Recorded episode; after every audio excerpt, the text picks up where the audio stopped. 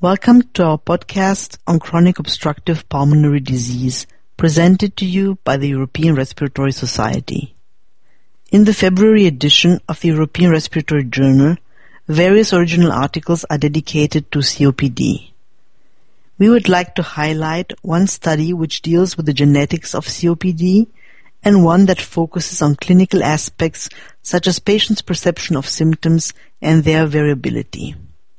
I am Anka Stegmaier-Petroianu, the press officer for the ERS. I am pleased to be speaking to ERJ Associate Editor and COPD expert Dr. Joan Soriano. He is director of the International Center for Advanced Respiratory Medicine in Mallorca, Spain. Welcome, Dr. Soriano. Thank you, Anka. Good to have you. Dr. Soriano, smoking is still the major cause of chronic obstructive pulmonary disease. Why is it that only a subset of smokers develop COPD? The fact that only a fraction of those exposed to a risk factor do eventually develop a disease is common. Only a subset of those who eat fast food every day for life will die or even develop cardiovascular disease. Even in infectious disease, only a subset of those exposed to Mycobacterium tuberculosis will develop TB. We live in an stochastic probabilistic universe where chance plays a role and the interaction of environment and genes is required. In COPD, the search for genetic determinants is on. So if COPD may be in your genes, what would such a genetic predisposition mean clinically? How important is a family history of the disease? Hmm. Difficult to answer quantitatively. Cigarette smoking is the causal factor in COPD, and it is often said that only 15 to 50% of heavy smokers will develop COPD. But twin studies, another study design, identify that if you have SIBs, parents or grandparents with COPD and lung cancer, your risk to develop them independent of smoking is increased. One of the genes implicated in the progression of COPD involves the regulation of an inflammatory pathway which is dexamethasone resistant. What does this finding add to the current understanding of the pathophysiology of COPD? Well, in this month's ERJ, Professor Per Bakke from Bergen, Norway, leading an international team, explores these particular issues. They selected more than 200 polymorphisms of 16 candidate genes related to COPD phenotypes and tested them first in a case control study of nearly 2,000 Norwegians and after in an international family-based sample of more than 2,500 individuals. Replication of results in different samples is considered the more robust design in genetic studies.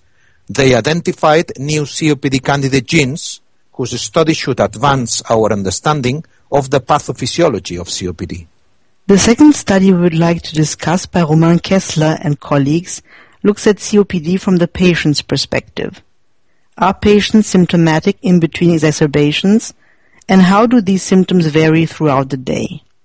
Kessler's and colleagues' study is also a very important one. We know of COPD for a number of years, yet COPD holds many surprises. We thought it was only during exacerbations that patients experience increased symptom burden and variability, while in between exacerbations, and similar to what occurs in asthma, we were labeling it in a stable state. Well, not quite so.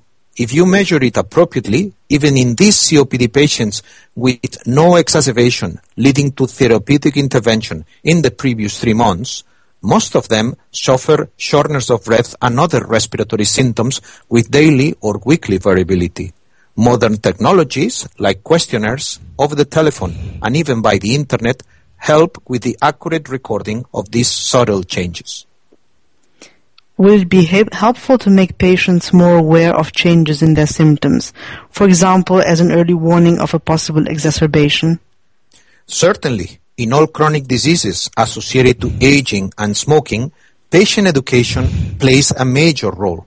An adaptation mechanism, that is, patients doing less to avoid increased fatigue and respiratory symptoms, should be identified by patients and their caretakers. Interestingly, in Kessler's paper, they report wide international variations as well, with extra tables actively requested by our STAR ERJ peer reviewers during the handling of this manuscript, included in an online appendix. On your last question, the early identification of COPD exacerbations with symptoms or biomarkers is a different and more complex issue. So how would the knowledge that patients perceive the morning as being the worst time of day for experiencing COPD symptoms impact on treatment or management decisions in clinical practice? Well, most bronchodilators need to be administered twice daily, morning and night. The new ultra-LABA and ultra-LAMA drugs claim that they need only a morning administration.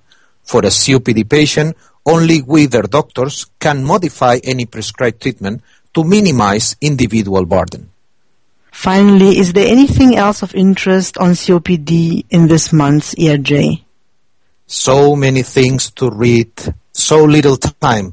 If only I would like to highlight to our readers the wonderful for and against editorials of my fellow associate editors Ambrosino and Polkey.